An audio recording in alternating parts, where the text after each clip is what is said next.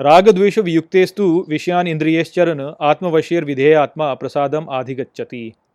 मित्रों, ये जो श्लोक है भगवत गीता के दूसरे अध्याय का चौंसठवां श्लोक है, जिसे हम गहराई से समझेंगे। तो आइए सबसे पहले इसके अर्थ को समझते हैं। तो जो श्लोक है, वो कहता है राग द्वेष वियुक्तेस्तु अर्थात राग द्वेष से मुक्त व्यक्ति किंतु विषयान इंद्रियेश चरण अर्थात, इंद्रियों के, विषयों के लिए कर्म करने पर आत्मवशीर विधेय आत्मा अर्थात आत्म नियंत्रण में कर्म करता है।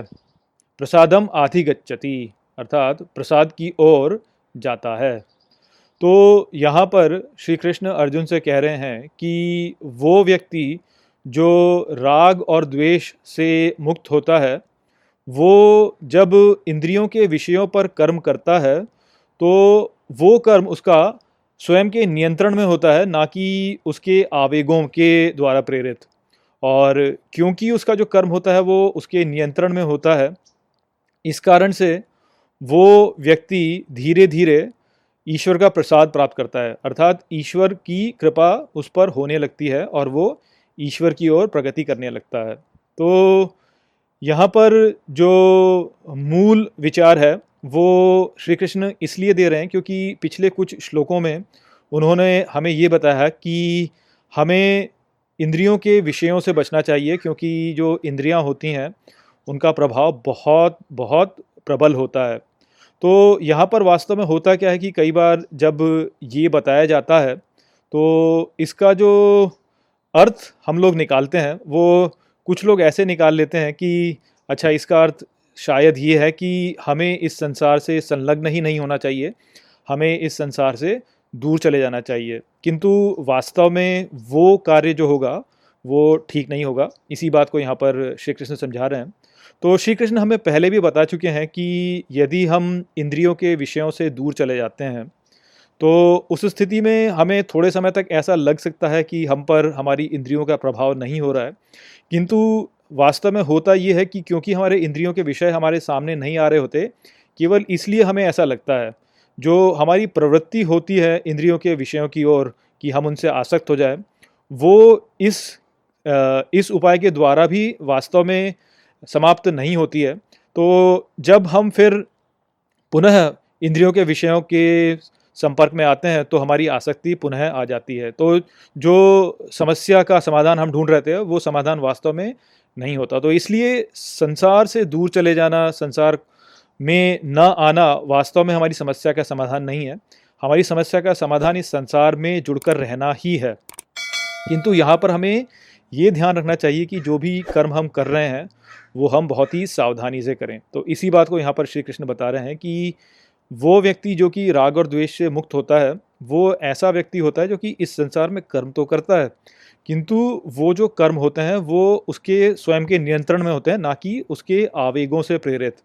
इसका जो मूल अर्थ है उसको समझने के लिए आप ऐसे उदाहरण ले लीजिए कि आप मान लीजिए कि एक सड़क पर जा रहे हैं और आपको तुरंत ही कहीं मुड़ना पड़ जाए, किंतु आपको पता चलता है कि वहाँ पे मुड़ना जो है वो वर्जित है। आपको एक किलोमीटर आगे तक जाना होगा और वहाँ से यू टर्न लेकर आपको वापस आना होगा। तो उस स्थिति में कई बार लोग क्या करते हैं, वो गलत दिशा में गाड़ी चलाकर चले जाते हैं। तो यहाँ पर उन्होंने वास्तव में क्या किया? उन्होंने अपने आवेग के नियंत्रण में आके ये कार्य किया। देखिए, यहाँ पे वास्तव में था क्या? होता यह है कि जब भी हम कोई कार्य कर रहे होते हैं तो हमें ये तो पता होता है कि इस कार्य में उचित कार्य क्या है और अनुचित कार्य क्या है। क्योंकि हमारे आवेग जो होते हैं, वो हम पर भारी हो जाते हैं। इस कारण से हम अनुचित कार्य कर बैठते हैं और उचित कार्य की अवहेलना कर देते हैं। ये वास्तव में इसलिए होता है क्योंकि हमारे भीतर एक द्वंद्व चल रहा होता है। वो द्वंद्व होता है कि क्या हमें कोई कार्य ठीक से करना है या कोई कार्य हमें शीघ्र करना है। आ, जो दुर्भाग्य वाली बात होती है वो ये होती है कि जो कार्य उचित होता है उसको करने में कष्ट भी अधिक होता है और जो कार्य सरल होता है वो कार्य वास्तव में ठीक कार्य नहीं होता वो अनुचित कार्य होता है। तो यदि हम अपने आवेगों आवेगों में बह जाएँ तो हम वास्तव में अनुचित कार्य कर बैठते हैं। और वो जो कार्य होता है वास्तव में हमारे स्वयं के नियंत्रण में नहीं होता, क्योंकि हमें वास्तव में पता होता है कि हम गलत कर रहे हैं, फिर भी हम गलत कार्य करते हैं। तो ये जो द्वंद्व हमारे भीतर चल रहा होता है, ये द्वंद्व वास्तव में हमें ईश्वर से दूर ले जाता है, क्योंकि ये जो द्वंद्व है, इसमें हमने ये तो देखा कि हमने जो कार्य किया, वो ठीक नहीं किया। तो इस प्रकार से यदि हम कार्य करते हैं तो हमारे भीतर जो ध्वनि है, जो अनुचित कार्य करने को बोलती है कि अपने आवेग में अनुचित कार्य कर लो, उसको हम प्रबल कर देते हैं। और जो दिव्य ध्वनि होती है, जो कि बताती है हमें कि वास्तव में क्या उचित कार्य है, वो नीचे बैठ जाती है। तो इस प्रकार से जब कोई व्यक्ति कार्य करता है तो वो ईश्वर से दूर चले जाता है। किंतु जो व्यक्ति अपने इंद्रियों पर वश प्राप्त कर चुका है, और जो कि आसक्ति में नहीं रहता, राग द्वेष से दूर रहता है, उसे पता है कि उचित कार्य करना ही ठीक है। वही कार्य करके वो ईश्वर के निकट जाएगा तो वो वही कार्य करता है और अपने आवेगों से प्रभावित नहीं होता। तो जब कोई व्यक्ति अपने जीवन में इसी प्रकार कार्य करने लगता है कि उसके जो कार्य होते हैं, वो उसके आवेगों से प्रभावित नहीं होते, किंतु वो जो कार्य होते हैं, वो उसकी अंतरात्मा से संलग्न होते हैं, जो उसकी अंतरात्मा कहती है कि ये कार्य ठीक है, उसी को जब वो कार्य करता है, वही व्यक्ति होता है जो कि धीरे धीरे ईश्वर की ओर प्रगति करता जाता है और ईश्वर का प्रसाद उसे मिलता है, ईश्वर की कृपा वो प्राप्त करता है। प्रसादे सर्व दुखानाम हानिरस्योपजायते, प्रसन्न चैतसो ह्याशु बुद्धि पर्यवतिष्ठते।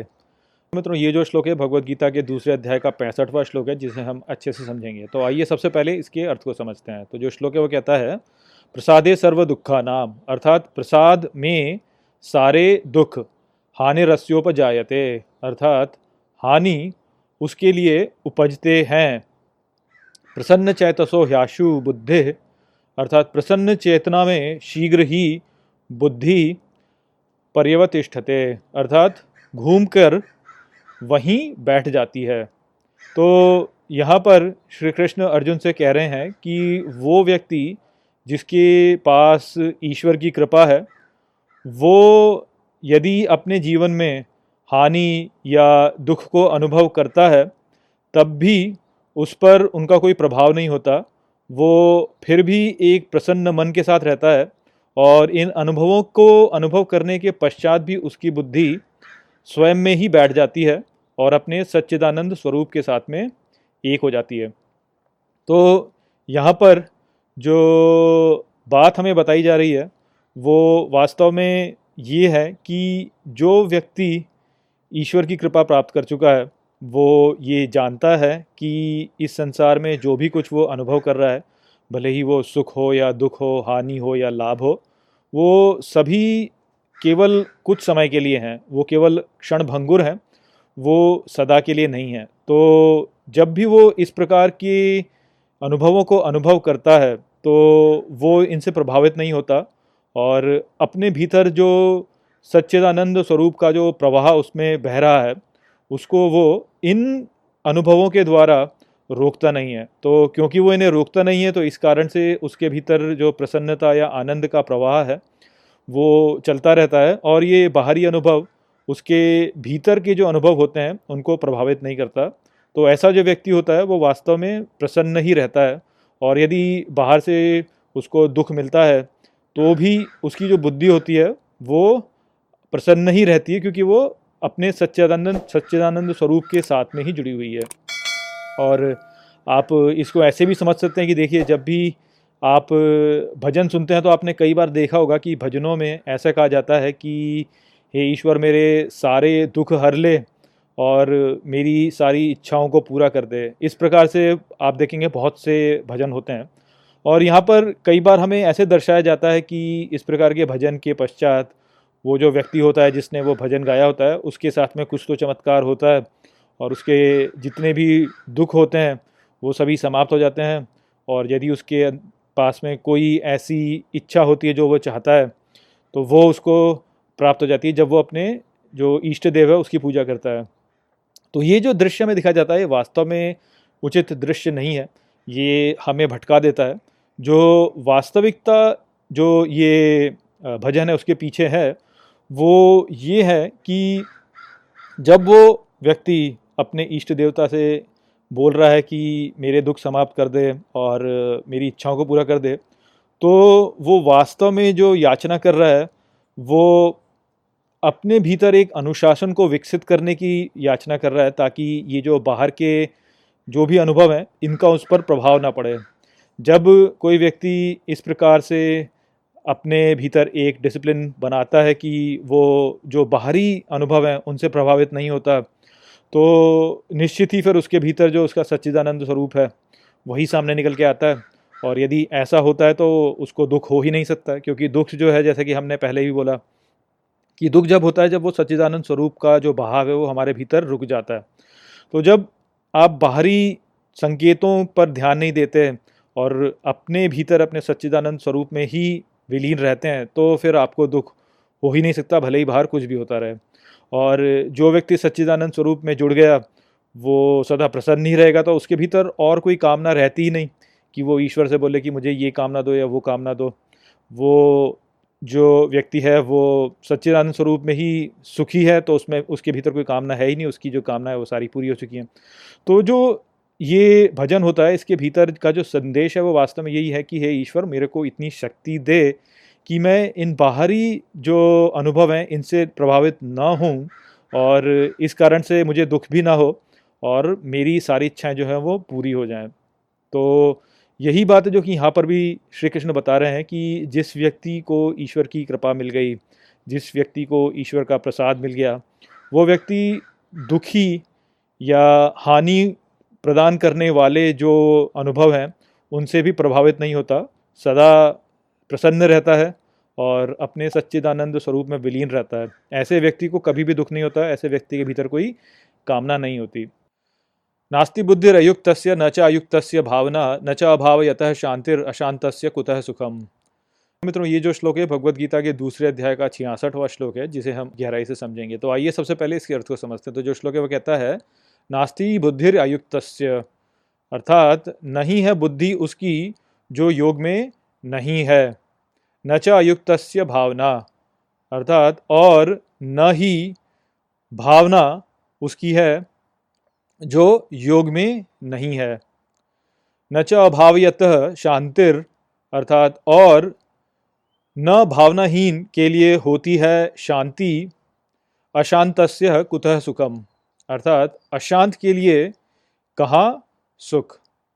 तो यहाँ पर श्री कृष्ण अर्जुन से कह रहे हैं कि वो व्यक्ति जो कि अयुक्त है, अर्थात जो अपने भीतर के दिव्यत्व से जुड़ा हुआ नहीं है, अर्थात जो योग में नहीं है, जो कि सत्य के साथ जुड़ा हुआ नहीं है, सत्य को समझता नहीं है, वो व्यक्ति ऐसा है कि उसके पास बुद्धि नहीं है और न ही उसके भीतर जो दिव्यता है, उसकी ओर कोई भावना है। यहाँ पे भावना से आप निष्ठा का भी अर्थ ले सकते हैं कि सत्य की ओर निष्ठा जो है वो उसके भीतर नहीं है। और वो व्यक्ति जिसमें कि सत्य के प्रति निष्ठा नहीं होती है या ईश्वर के प्रति निष्ठा नहीं होती है, वो व्यक्ति कभी भी शांति नहीं प्राप्त कर पाता। और वो व्यक्ति जिसके पास शांति नहीं है, उसके पास सुख भी नहीं होता। तो बहुत ही सुंदर व्याख्या यहाँ पर है ये श्री कृष्ण की। इसको हम और गहराई से समझ सकते हैं। तो आप इस रूप से समझ सकते हैं कि जो व्यक्ति सत्य की ओर निष्ठावान है, जो व्यक्ति ईश्वर की ओर निष्ठावान है, ईश्वर से प्रेम करता है, वो व्यक्ति ये जानता है कि ईश्वर ही वास्तव में इस संसार में व्यक्त हो रहा है प्रतिपल। अर्थात ये जो संसार है ये वास्तव में ईश्वर की ही अभिव्यक्ति है और क्योंकि ये ईश्वर की ही अभिव्यक्ति है, इसलिए इसमें कोई त्रुटि नहीं हो सकती, क्योंकि ईश्वर जो है, उसमें भी कोई त्रुटि नहीं है। तो वो व्यक्ति इस संसार को जिस भी रूप में यह है, उसी रूप में इसे स्वीकार करता है और इसकी ओर समर्पण कर देता है। वो व्यक्ति वास्तव में इस संसार पर अपनी इच्छा, जो उसकी व्यक्तिगत इच्छा है, जो उसकी अहंकार से बनी हुई इच्छा है, उसको इस संसार पर थोपना नहीं चाहता। वो इस संसार को जैसा वो है, वैसा ही इसे स्वीकार कर लेता है। जब वो ऐसा करता है तो उस व्यक्ति में ऐसी क्षमता आ जाती है कि वो इस संसार को देख पाता है, जैसा कि ये है।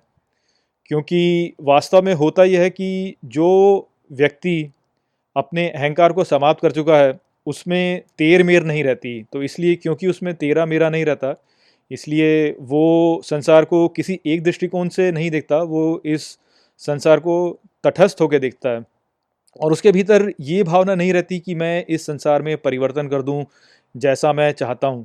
तो यदि आपके भीतर ऐसी भावना आ गई कि आप इस संसार को स्वीकृति दे देते हैं, जिस भी रूप में यह है तो उस स्थिति में आपका मन शांत हो जाएगा और जब आपका मन शांत हो जाएगा तो आप प्रसन्नता अनुभव करेंगे क्योंकि जो आपका वास्तविक स्वरूप है, वो तो सच्चिदानंद स्वरूप है। तो जो व्यक्ति सत्य की ओर निष्ठा रखता है, वो सदा शांति रहता है और प्रसन्न ही रहता है। क्योंकि उसको पता है कि सत्य जो है, वो सदा इस संसार में चल ही रहा है। और सत्य ही वास्तव में कल्याणकारी है। तो इसलिए वो अपनी इच्छा को इस संसार पर नहीं थोपना चाहता। किंतु वो व्यक्ति जो कि सत्य को नहीं जान पाया है, जिसने अब तक भी अपनी दिव्यता के साथ में जुड़ाव नहीं बनाया है, वो व्यक्ति यही सोचता है कि वो उसका अहंकार है या उसका शरीर है। इस स्थिति में वो अपने अहंकार को बड़ा करना चाहता है। तो वो इस संसार को ऐसे देखता है कि इस संसार में उसकी जो इच्छाएँ हैं, वो संपूर्ण नहीं हो पा रही हैं। और क्योंकि वो इस संसार को इस रूप से देखता है, इसलिए उसे ये संसार ठीक नहीं लगता। वो संसार को पूर्ण रूप से स्वीकार नहीं करता है। वो ये सोचता है कि ये जो संसार है, ये अभी भी अपनी उत्तम स्थिति पे नहीं आया है, इसको और अच्छा हो जाना चाहिए। तो ऐसा जो व्यक्ति है वो इस संसार में परिवर्तन करना चाहता है और अपनी इच्छा को इस संसार पर थोपना चाहता है। किंतु क्योंकि अहंकार सीमित है और संसार असीमित, इस कारण से कोई भी ऐसा प्रयास जो कि अपनी इच्छा को इस संसार पर थोपने के लिए बनाया जाता है, वो अंत में चलकर असफल ही होता है। और क्योंकि वो असफल होता है, इस कारण से जो व्यक्ति अपनी इच्छा थोपना चाहता था, वो कुंठित हो जाता है और ये जो कुंठा होती है, ये उसकी शांति को भंग कर देती है। और जब उसकी शांति भंग हो गई तो फिर तो उसके पास कहाँ सुख? तो यही बात है जो कि यहाँ पर श्री कृष्ण बोल रहे हैं कि जिस व्यक्ति ने योग प्राप्त नहीं किया, वो व्यक्ति ऐसी बुद्धि विकसित नहीं कर पाता जो कि सत्य को समझ सके। और उसके भीतर जो है ईश्वर के प्रति कोई भावना भी नहीं होती है, कोई निष्ठा भी नहीं होती है, क्योंकि वो व्यक्ति अपनी इच्छा को इस संसार पर थोपना चाहता है, ना कि संसार को अपने इस रूप में ही स्वीकृति दे। इस प्रकार का जो व्यक्ति होता है, उसके भीतर भावना नहीं होती, जिससे कि उसको शांति प्राप्त नहीं होती और शांति न होने के कारण वो दुखी रहता है। इंद्रियाणाम ही चरताम यन्मनो अनुविधीयते तदस्य हरती प्रज्ञा वायुर्नावम इवाम भसी मित्रों, ये जो श्लोक है भगवत गीता के दूसरे अध्याय का सड़सठवां श्लोक है, जिसे हम गहराई से समझेंगे। तो आइए सबसे पहले इसके अर्थ को समझते हैं। तो जो श्लोक है, वो कहता है इंद्रियाणाम ही चरताम। अर्थात, इंद्रियों द्वारा ही आचरण करता है यन मनो अनुविधीयते। अर्थात, जिसका मन उन्हीं में लगा रहता है, तदस्य हरती प्रज्ञाम। अर्थात, उसकी प्रज्ञा का हरण हो जाता है, वायुर्नावम इवाम्भसी। अर्थात, जैसे वायु नाव को जल पर हर लेती है। तो इस श्लोक में श्री कृष्ण हमें प्रज्ञा के हरण के बारे में बता रहे हैं और एक बहुत ही सुंदर सदृश्य के द्वारा हमें वो बता रहे हैं कि कैसे जो व्यक्ति होता है वो अपनी प्रज्ञा की स्थिति से भटक जाता है। तो श्री कृष्ण यहाँ पे कहते हैं कि जैसे जल पर जो नाव होती है, उसको वायु बहा ले जाती है, ठीक उसी प्रकार से वो व्यक्ति जो कि अपने जीवन में जो आचरण है वो केवल अपने इंद्रियों द्वारा करता है और पूरे समय केवल अपने इंद्रियों के जो उसके अनुभव होते हैं केवल उन्हीं में लगा रहता है और उसके परे नहीं देखता, उसकी प्रज्ञा भी वैसे ही हर ली जाती है। तो ये एक बहुत ही सुंदर दृश्य है जो कि हमें बताता है कि कैसे हमारी प्रज्ञा जो होती है वो हमसे दूर हो जाती है। तो यहाँ पर जो चित्र बताया गया वो यही है कि जिस प्रकार से पानी पर जो नाव होती है, उसको वायु बहा ले जाती है। तो हमने बहुत सारे अपने भजनों में भी देखा होगा कि जो भजन गाने वाला व्यक्ति होता है, वो ईश्वर से यही कहता है कि, ईश्वर मेरी नैया पार लगा दो। तो ये जो नाव और जल का जो सदृश्य है, ये हमारे समाज में बहुत उपयोग में लाया गया है। और यहाँ पर जो विचार होता है, वो यही होता है कि व्यक्ति की जो नाव है, वो वास्तव में उसका जीवन है। और वो व्यक्ति ये चाहता है कि उसकी जो नाव है वो धारा के पार चली जाए, अर्थात इस जीवन के पार चली जाए संसार को पार कर ले और मुक्ति प्राप्त कर ले। तो ये जो प्रक्रिया है, इसमें व्यक्ति को अपनी नाव जो है उसको अच्छे से चलाना होता है जल पर, तभी वो इस जीवन के जो भी उसके परीक्षाएँ होती हैं, उनको पार करके अपनी अपने लक्ष्य पे पहुँचता है। तो उसी रूप में यदि आप इसको देखें तो आप समझ सकते हैं कि जब आप अपनी नाव को चला रहे हैं, अर्थात जब अपने जीवन में आप जी रहे हैं तो वहाँ पर आपका, आपकी नाव पर नियंत्रण होना चाहिए, तभी आप इस जीवन को पार कर सकेंगे। किंतु यदि आपका नियंत्रण नहीं है तो उस स्थिति में वायु जो होगी, वो आपकी नाव को कहीं भी बहा ले जाएगी और उस प्रकार से आप अपने जीवन के लक्ष्य से भटक जाएँगे। तो वही स्थिति हमारे साथ भी होती है कि जब हम अपने जीवन में केवल अपनी इंद्रियों द्वारा आचरण करते हैं और केवल इंद्रियों के विषयों पर ध्यान देते हैं तो हम वास्तव में अपनी नाव पर नियंत्रण नहीं कर रहे होते हैं। हम केवल हवा जो होती है, उसका आनंद उठा रहे होते हैं। और यदि वैसा होता है तो जो हमारी नाव होगी वो केवल जो वायु है उसी के आधार पर चलेगी तो वो हमारे नियंत्रण में फिर नहीं रहती तो यही बात यहाँ पे बताई जा रही है कि जो व्यक्ति प्रज्ञा में है, वो ऐसा व्यक्ति है जिसका कि स्वयं पर नियंत्रण है, अर्थात वो बाहरी जो अनुभव होते हैं, उनसे प्रभावित नहीं होता। उसका जो भी काम होता है या उसकी जो भी प्रतिक्रिया होती है, वो उसकी इच्छा के आधार पर होती है। किंतु जो व्यक्ति इंद्रियों में बहा जाता है, वो व्यक्ति इस प्रकार से अपने मन को शांत नहीं रख पाता, इस प्रकार से अनुशासित नहीं रख पाता तो उसका जो कार्य होता है, वो उसके द्वारा प्रभावित नहीं होता, बल्कि उसके मन में उठ रहे आवेगों द्वारा प्रभावित होता है, जो कि फिर से हवा का एक बहुत ही सुंदर सदृश्य है। तो जिस प्रकार से हवा जो है, वो अपने अनुसार चलती है, उसमें भी आवेग आते हैं, ठीक उसी प्रकार से हमारे मन में भी आवेग उठते हैं और हमारी जो नाव होती है, वो इधर उधर कहीं भी जल में भटक जाती है। तो वही बातें जो कि यहाँ पे बताई जा रही है कि प्रज्ञा का हरण हो जाता है उस व्यक्ति का, जो कि अपने मन को नियंत्रित नहीं रखता, केवल इंद्रियों में ही लगा रहता है। ठीक जैसे जल पर जो नाव होती है, वो बह जाती है हवा के द्वारा। तस्माद्यस्य महाबाहो निग्रहितानि सर्वशः, इंद्रियाणि इंद्रियार्थेभ्यस्त प्रज्ञा प्रतिष्ठिता। मित्रों, ये जो श्लोक है भगवद गीता के दूसरे अध्याय का अड़सठवां श्लोक है। जिसे हम गहराई से समझेंगे। तो आइए सबसे पहले इसके अर्थ को समझते हैं। तो जो श्लोक है वो कहता है तस्माद यस्य महाबाहो। अर्थात इसलिए जिसका, हे महाबाहो महाबाहो यहाँ पे अर्जुन, निग्रहितानी सर्वशः, अर्थात नियंत्रण में हैं पूर्ण रूप से। इंद्रियाणी इंद्रियार्थेभ्यस तस्य अर्थात इंद्रियाँ और इंद्रियों के अर्थ उसका प्रज्ञा प्रतिष्ठिता अर्थात प्रज्ञा में स्थान है। तो यहाँ पर श्री कृष्ण जो उन्होंने पिछले श्लोक में संदेश दिया, उसी को यहाँ पर आप कह सकते हैं कि समाप्त कर रहे हैं। तो पिछले श्लोक में श्री कृष्ण ने कहा था कि वो व्यक्ति जो कि अपना आचरण अपनी इंद्रियों द्वारा करता है और जिसका कि पूरे समय उसकी इंद्रियों पर ही ध्यान होता है, उसकी प्रज्ञा हर ली जाती है।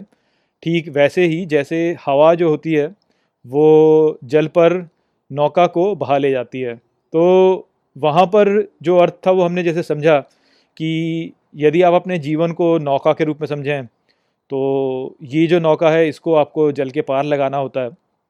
और आपके पास बहुत सारे जीवन में आवेग आ रहे होते हैं और वो आवेग वास्तव में वायु है। तो यदि आप उन आवेगों पर नियंत्रण नहीं पाते हैं तो आपकी जो नौका होती है, वो बह जाती है और आपके नियंत्रण में नहीं रहती। तो वो व्यक्ति जो कि इंद्रियों पर नियंत्रण नहीं प्राप्त कर पाता, अर्थात उन आवेगों पर नियंत्रण नहीं प्राप्त कर पाता, उसकी नौका जो होती है वो भटक जाती है।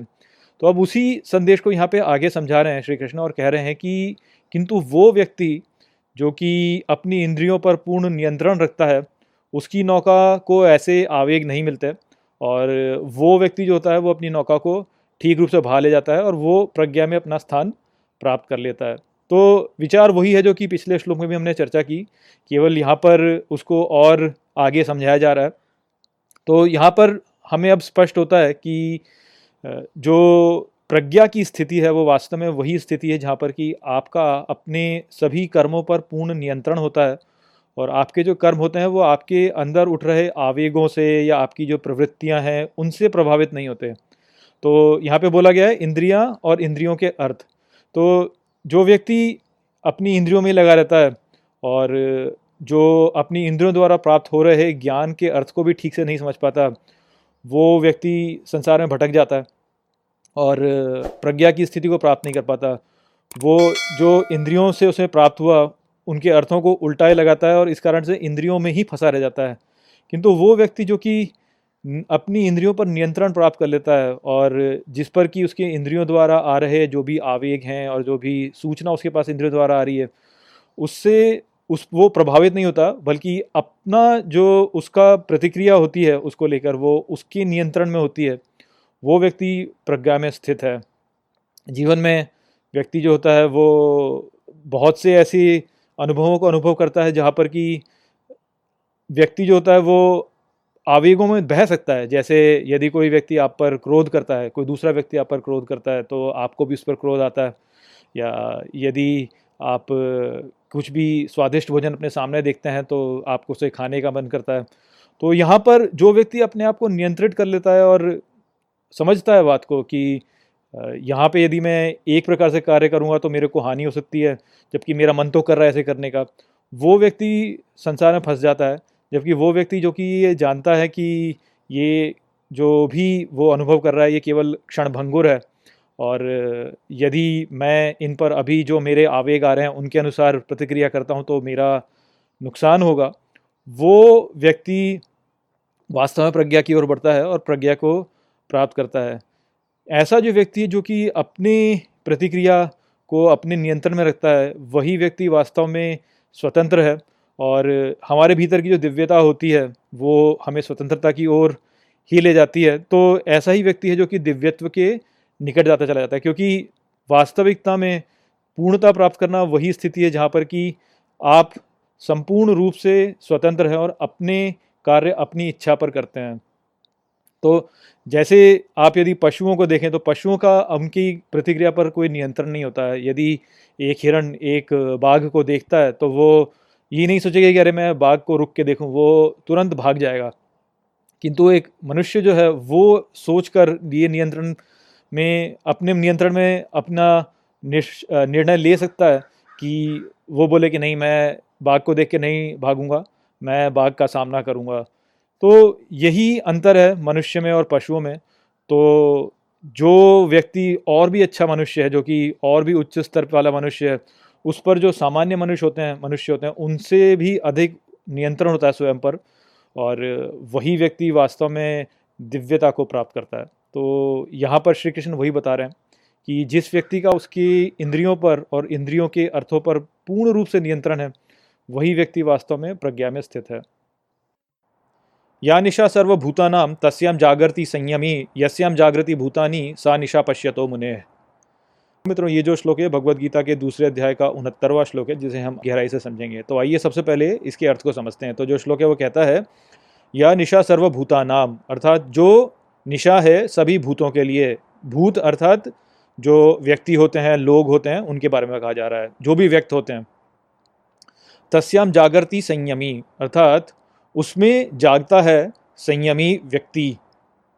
यस्याम जागृति भूतानी, अर्थात जिसमें जागते हैं सभी भूत, अर्थात जिसमें जागते हैं सभी लोग, सा निशा पश्यतो मुने, अर्थात उसे निशा के रूप में देखता है मुनि। तो यहाँ पर श्री कृष्ण कह रहे हैं कि जो रात्रि है सभी लोगों के लिए, वो एक ज्ञानी व्यक्ति के लिए दिन होता है और जो सभी लोगों के लिए दिन है, उसको वास्तव में जो ज्ञानी व्यक्ति होता है या जो मुनि होता है, वो रात के रूप में देखता है। तो यहाँ पर जो संदेश है, उसको समझने के लिए सबसे पहले तो हमें यहाँ पर जो रात है और जो दिन है, उसको अज्ञान और ज्ञान के रूप में देखना चाहिए। तो यदि आप रात को बोलते हैं कि वो अज्ञान है और दिन को बोलते हैं कि वो ज्ञान है तो यहाँ पर जो संदेश है वो वास्तव में यही है कि जिसको सामान्य लोग जो हैं वो अज्ञान बोलते हैं, वो ज्ञान है जो ज्ञानी व्यक्ति है उसके लिए, और जिसको सामान्य लोग वास्तव में ज्ञान समझते हैं, वो वास्तव में ज्ञानी व्यक्ति के लिए अज्ञान है।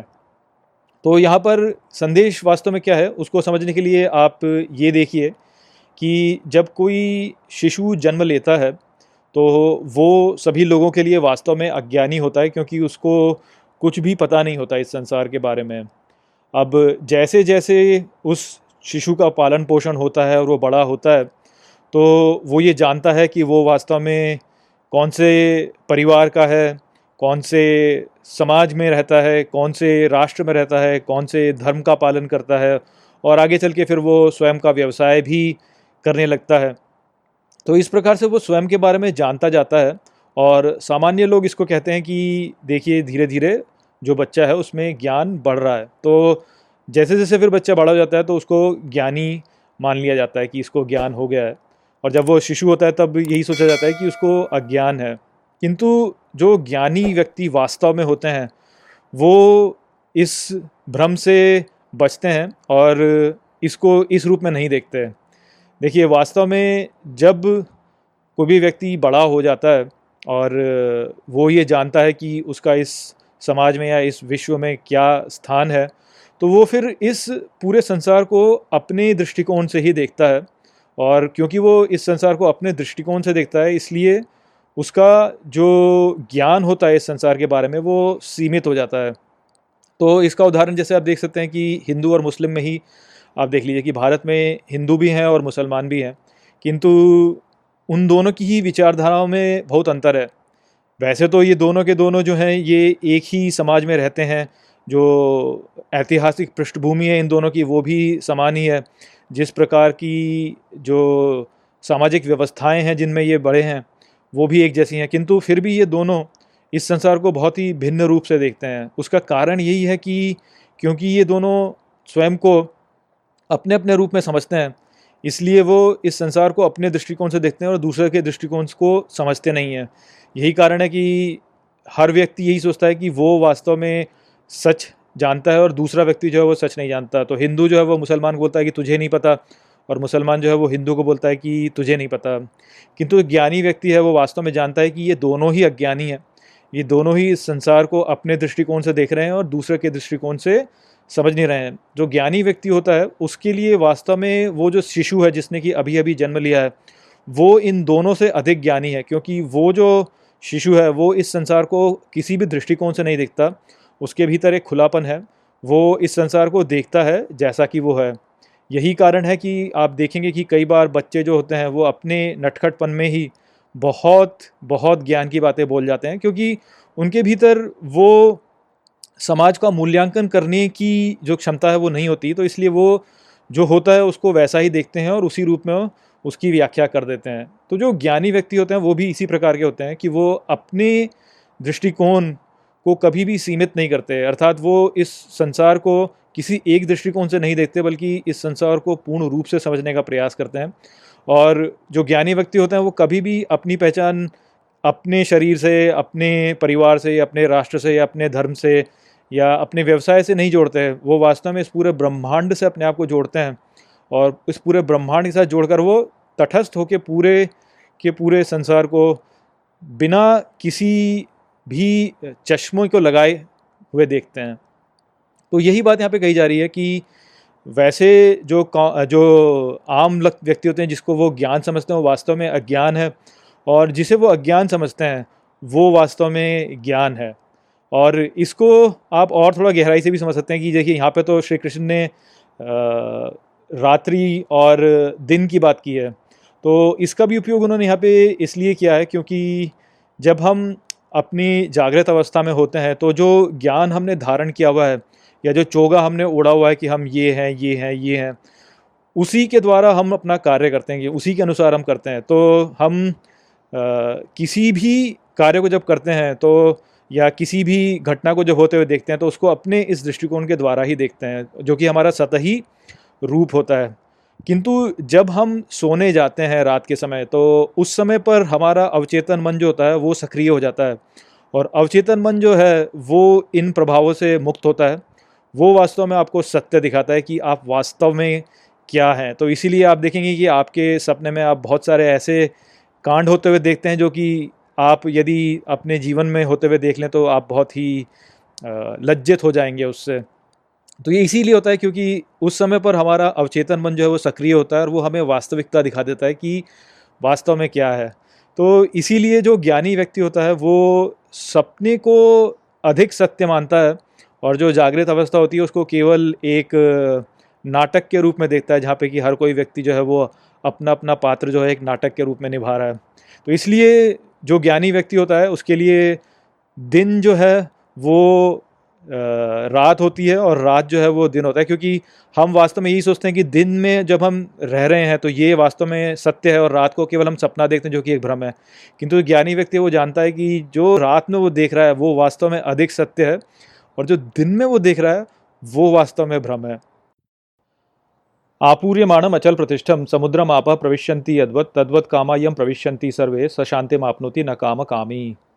मित्रों, ये जो श्लोक है, भगवत गीता के दूसरे अध्याय का सत्तरवां श्लोक है, जिसे हम गहराई से समझेंगे। तो आइए सबसे पहले इसके अर्थ को समझते हैं। तो जो श्लोक है, वो कहता है आपूर्यमाणम अचल प्रतिष्ठम अर्थात आपूर्तिमान, अचल, स्थित समुद्र मापा प्रविश्यंती अद्वत अर्थात समुद्र में जल प्रवेश करता है जिस प्रकार से, तद्वत कामा यम प्रविश्यंती सर्वे। अर्थात उस प्रकार से सभी कामनाएँ जिसमें प्रवेश करती हैं स शांति मापनोती न कामा कामी अर्थात वो शांति को प्राप्त करता है, वो नहीं, जो कामना की इच्छा से अपना कार्य करता है।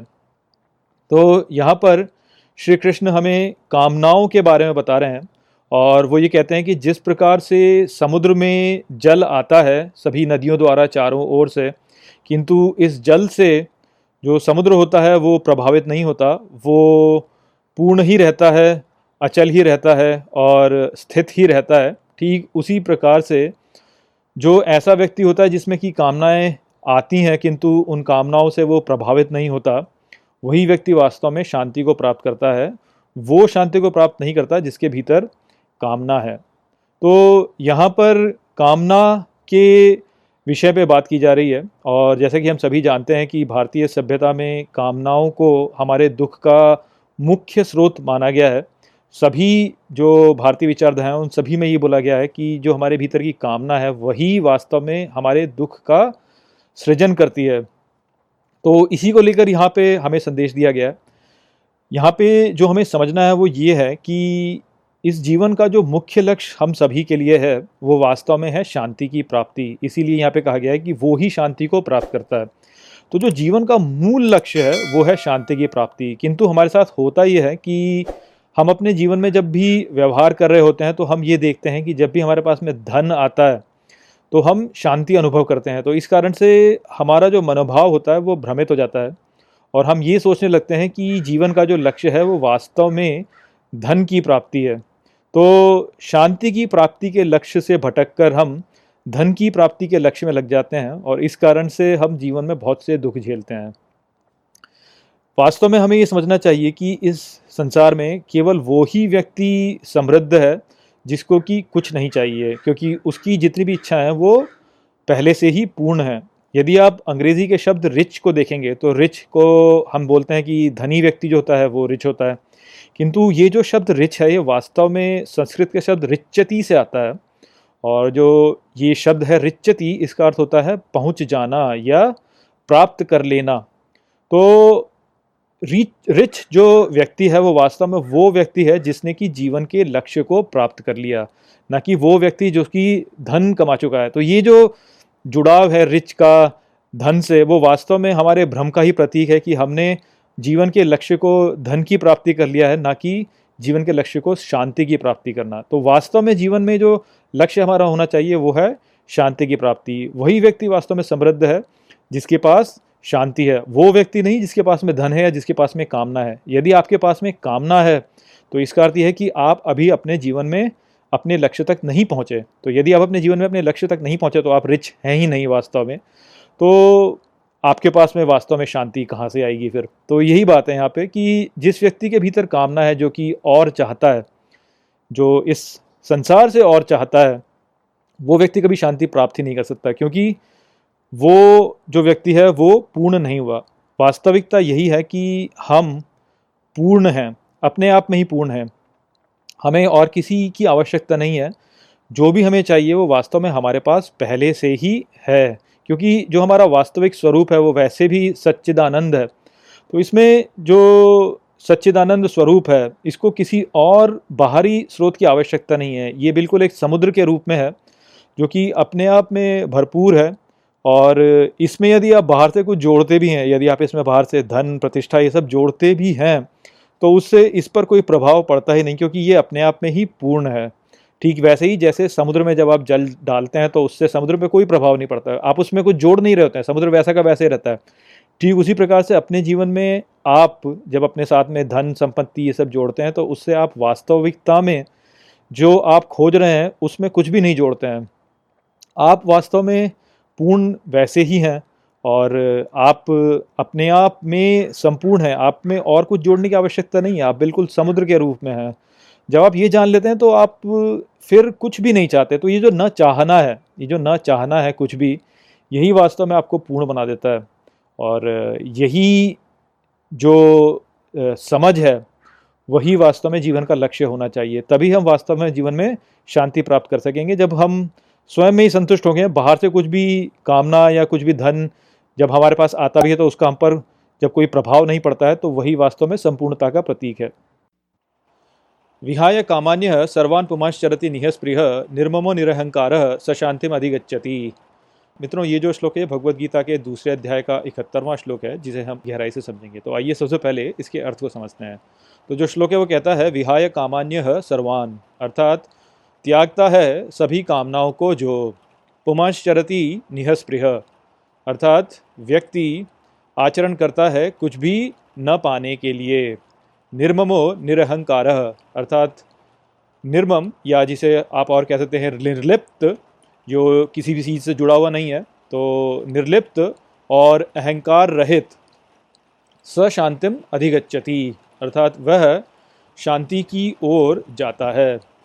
तो यहाँ पर श्री कृष्ण अर्जुन से कह रहे हैं कि वो व्यक्ति जो कि अपनी सभी कामनाओं को त्याग देता है, जो कि अपना आचरण ऐसे करता है कि वो कुछ भी पाना नहीं चाहता, जो निर्लिप्त है और जो कि अहंकार रहित है, वो व्यक्ति शांति की ओर प्रगति करता है। तो पिछले श्लोक में हमने चर्चा की कि इस जीवन का जो मूल उद्देश्य है, वो वास्तव में शांति की प्राप्ति है।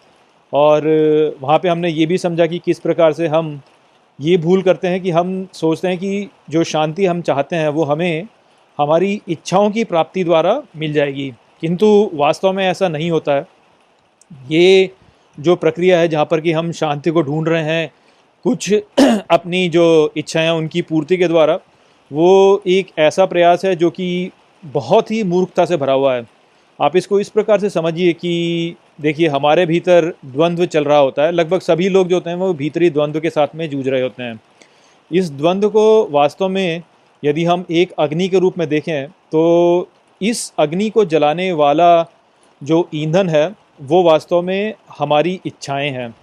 तो जब हम ये सोचते हैं कि हमारी इच्छाओं की पूर्ति से हमें शांति मिल जाएगी, जो हमारा भीतरी द्वंद्व है, ये समाप्त हो जाएगा तो ये बिल्कुल वैसा ही हो गया कि हम ये सोचें कि अग्नि को हम शांत कर देंगे, उसमें और ईंधन जोड़ के। उस प्रक्रिया में जो अग्नि है, वो कभी भी शांत नहीं होती है, बल्कि और बढ़ जाती है। ठीक उसी प्रकार से अपनी इच्छाओं की पूर्ति के पीछे भाग करके हम अपने भीतरी द्वंद्व को कम नहीं करते हैं, बल्कि उसे और बढ़ा देते हैं। तो हम शांति तो प्राप्त करते ही नहीं है, बिल्कुल भी। ये जो अग्नि है, इसको शांत करने का केवल एक ही उपाय है, और ये है कि हम जो ईंधन इस अग्नि को दे रहे हैं, उसको देना बंद कर दें। अर्थात हम अपनी इच्छाओं के पीछे भागना बंद कर दें और अपनी सभी कामनाओं को हम त्याग दें, तभी वास्तव में ये अग्नि जो है वो समाप्त होगी, तभी वास्तव में हमें शांति प्राप्त होगी। तो ये विचार है जो कि श्री कृष्ण ने बताया। उसके पश्चात उन्होंने कहा कि वो व्यक्ति जो होता है वो निर्मम होता है और निरअहकार होता है। तो ये समझने के लिए हमें ये जानना चाहिए कि जो भी कामनाएँ हमारे भीतर होती हैं, वो हमारे भीतर इसलिए उठती हैं क्योंकि हम अपने भीतर एक अपूर्णता की भावना अनुभव करते हैं। हम अपने भीतर एक खालीपन की भावना अनुभव करते हैं। हमें ऐसा लगता है कि हम कुछ नहीं हैं और हम कुछ बन जाना चाहते हैं और क्योंकि हम कुछ बन जाना चाहते हैं, इसीलिए हमारे भीतर कामना उत्पन्न होती है। तो ये जो कामना है, ये वास्तव में हमारी जो अहंकार है और जो हमारे आसक्तियाँ हैं, उन्हीं के कारण उत्पन्न होती है। आप इसको ऐसे समझ सकते हैं कि यदि हमारे भीतर एक अहंकार है तो इसका तात्पर्य यही है कि हम किसी न किसी वस्तु या किसी न किसी इकाई के साथ में अपनी पहचान बना रहे हैं और उसी को हम अपना अहंकार बोलते हैं।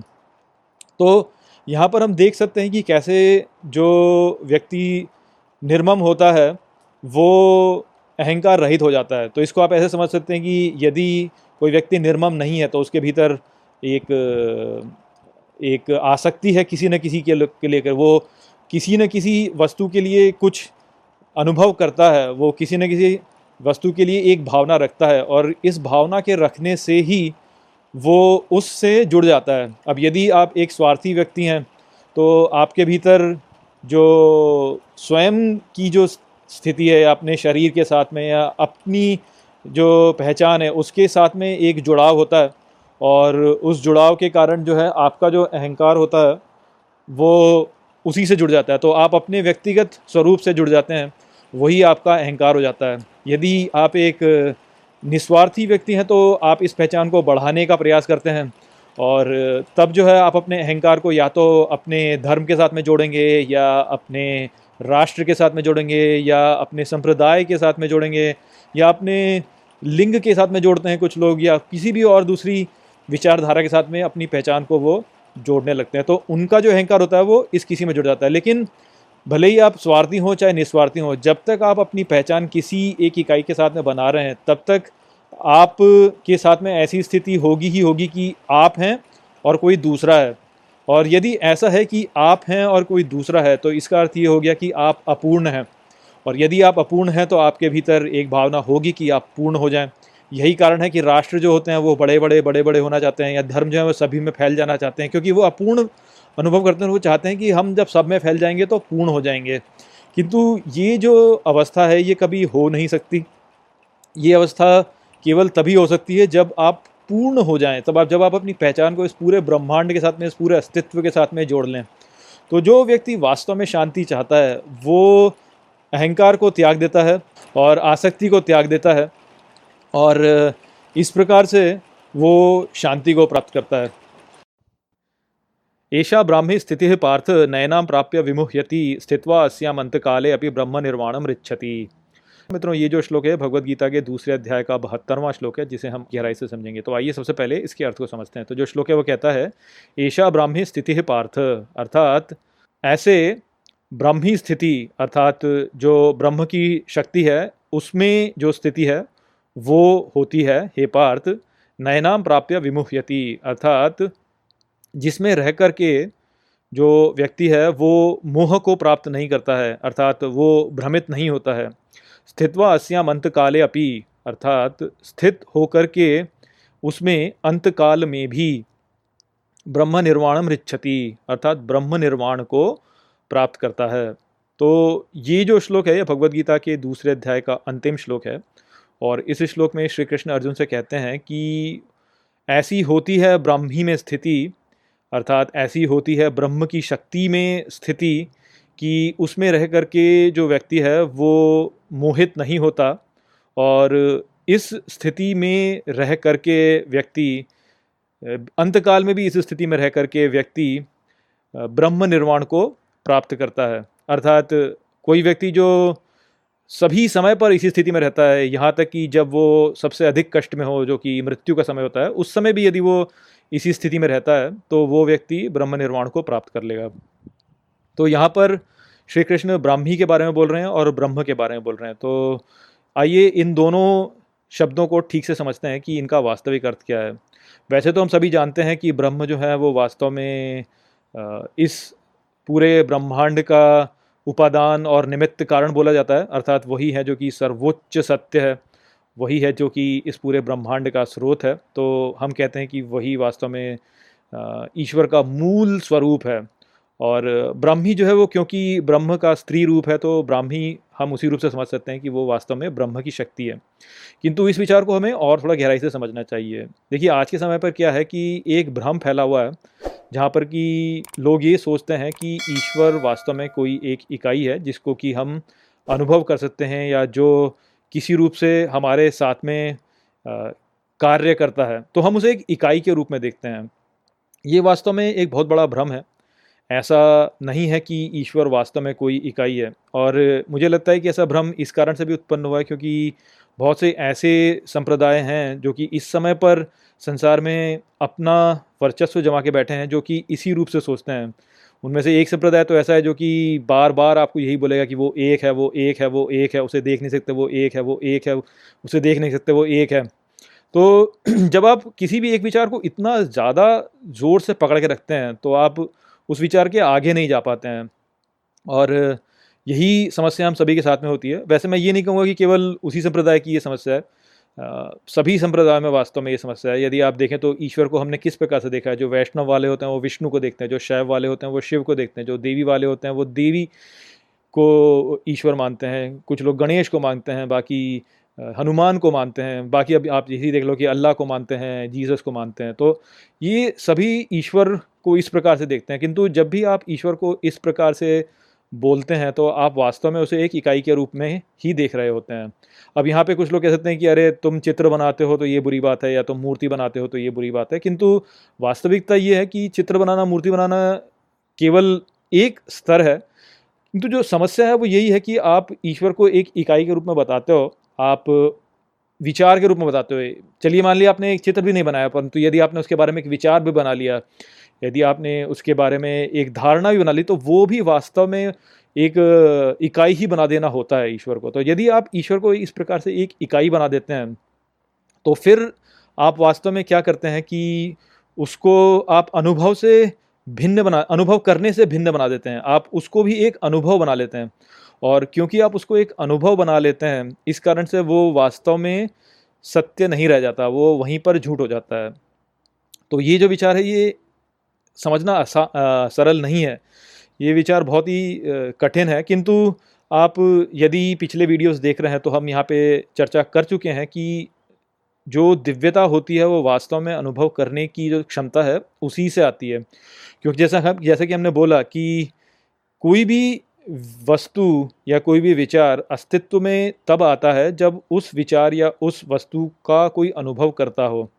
जब तक उस विचार या वस्तु का कोई अनुभव करता नहीं है, तब तक उसका अस्तित्व नहीं होता। तो अस्तित्व केवल इसलिए है क्योंकि अस्तित्व को अनुभव किया जा सकता है। यदि उसे अनुभव नहीं किया जा सकता तो अस्तित्व नहीं है। यही वास्तव में इस ब्रह्मांड के अस्तित्व का कारण है। तो हम सभी जो प्राणी हैं, हम सभी के भीतर अनुभव करने की एक क्षमता है, हम इस संसार को अनुभव कर सकते हैं। तो ये जो क्षमता है, यही वास्तव में दिव्यत्व है। इसी के द्वारा वास्तव में ये संसार अस्तित्व में आया है। तो जो मुख्य विचार हमें समझना है, वो यही है कि अनुभव करने की जो क्षमता है हमारी, वही वास्तव में दिव्यत्व है। और यदि अनुभव करने की क्षमता दिव्यत्व है तो फिर अनुभव जो है, वो दिव्यत्व संपूर्ण रूप से नहीं हो सकता। तो यदि आप किसी भी चीज़ को या विचार को अनुभव कर रहे हैं तो वो अनुभव करना वास्तव में संपूर्ण ईश्वर नहीं है। यही बात जो कि हमें समझनी चाहिए, जो आपने बोला कि विष्णु भगवान हैं या शिव भगवान हैं या अल्लाह है या देवी हैं, ये सभी के सभी वास्तव में अनुभव किए जा रहे हैं, क्योंकि ये एक विचार है और विचार को अनुभव किया जाता है। तो यदि उनको अनुभव किया जा रहा है तो वो पूर्ण रूप से फिर ईश्वर नहीं है। ठीक जैसे हमारी जो आँखें होती हैं, वो स्वयं को नहीं देख सकती, क्योंकि वही हैं जो कि देख रही होती हैं। ठीक उसी प्रकार से जो अनुभव करने वाला है, वो अनुभव नहीं किया जा सकता, क्योंकि वही है जो कि अनुभव कर रहा है। तो इसीलिए यदि आप ये कहते हैं कि हम ईश्वर एक विचार है या ईश्वर को अनुभव किया जा सकता है तो वो वास्तव में सत्य नहीं है। ईश्वर को अनुभव नहीं किया जा सकता क्योंकि ईश्वर ही है जो कि अनुभव करने वाला है। हमारे भीतर जो अनुभव करने की क्षमता है, वो ईश्वर से ही आती है। तो जैसे जब हम देख सकते हैं तो उससे हमें ये पता चल जाता है कि हमारे पास में आँखें हैं। ठीक उसी प्रकार से जब हम अनुभव कर सकते हैं और ये जानते हैं कि हम अनुभव कर रहे हैं तो उससे ही हम ये जानते हैं कि वास्तव में ईश्वर है। समस्या हमारे साथ में ये होती है कि हम अपने आम जीवन में अपनी समस्याओं में इतने खो जाते हैं जो हमारे आए दिन की जो समस्याएँ होती हैं कि हम ये भूल जाते हैं कि हमारे भीतर एक अनुभव करता है जो कि वास्तव में सब कुछ अनुभव कर रहा है। तो वो जो तथस्थ रूप से सभी को देखना होता है, वो अनुभव करना जो होता है, उसको हम भूल जाते हैं और हम संसार में संलग्न हो जाते हैं। यही कारण है कि हम ईश्वर से संपर्क खो देते हैं। और केवल इस संसार में ऐसे ही फंस जाते हैं। किंतु यदि आप अपने मन को शांत कर लेते हैं और शांत मन के साथ में एकांत में बैठकर सोचते हैं, मनन करते हैं, तब आपको पता चलता है कि आपके भीतर एक अनुभव करता है। जब आप अपने सारे विचारों को थम, थमा देते हैं और आप एकदम शांत हो जाते हैं तो आपको पता चलता है कि अरे, मेरे भीतर एक अनुभव करता है। वही अनुभव करता वास्तव में ईश्वर है। तो आप वास्तव में अनुभव करता को नहीं अनुभव कर सकते आप केवल अनुभव कर सकते हैं। तो वो जो अनुभव करना होता है उस स्थिति में जब आपका मन शांत है उसी को वास्तव में ब्रह्मी स्थिति कहा गया है। क्योंकि वो वो स्थिति है जहाँ पर कि आप ब्रह्म को आ, को के लक्षण को देख पा रहे हैं। उस ब्रह्मी स्थिति में रहकर आप ब्रह्म के लक्षण को देख पा रहे हैं। तो वही बात यहाँ पे श्री कृष्ण ने कही है कि वो व्यक्ति जो कि ब्रह्मी स्थिति में रहता है अर्थात वो व्यक्ति जो कि अपने सभी विचारों से मुक्त रहता है, उसका जो मन होता है वो एकदम शांत होता है और वो धारणाओं से प्रभावित नहीं होता, वो अपने दृष्टिकोणों से प्रभावित नहीं होता तथस्थ होकर सभी को देख रहा होता है, जो है, जैसा है, वैसा है, उस पर कोई भी अपना विचार थोप नहीं नहीं रहा होता। उस प्रकार का जो व्यक्ति होता है, वो ब्रह्म स्थिति में रहता है और वो ब्रह्म स्थिति में जब भी रहता है तो वो ब्रह्म के ही संपर्क में रहता है और यदि वो इस स्थिति को अपने पूरे जीवन में बनाए रखता है और इतने बुरे बुरे समय पे भी बनाए रखता है जैसे कि मृत्यु का समय तो फिर वो ब्रह्म निर्वाण प्राप्त कर लेगा। तो यही विचार है जो कि यहाँ पर बताया गया है। चलिए, यहाँ पर दूसरा जो अध्याय है भगवदगीता का, वो भी समाप्त हो गया है। नमस्ते।